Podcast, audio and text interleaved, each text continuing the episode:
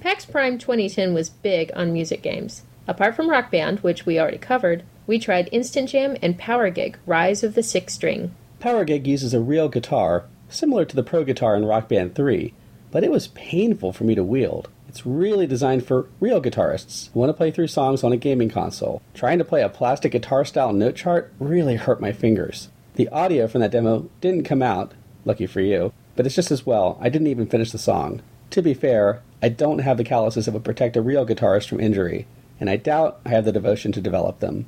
Power Gig also has a unique take on drums, which shine lights up from the floor so you can tap the air above them. This may be a neat solution for drummers with limited space in their studio apartments, but it was jarring to go from ultra real guitar to air drums.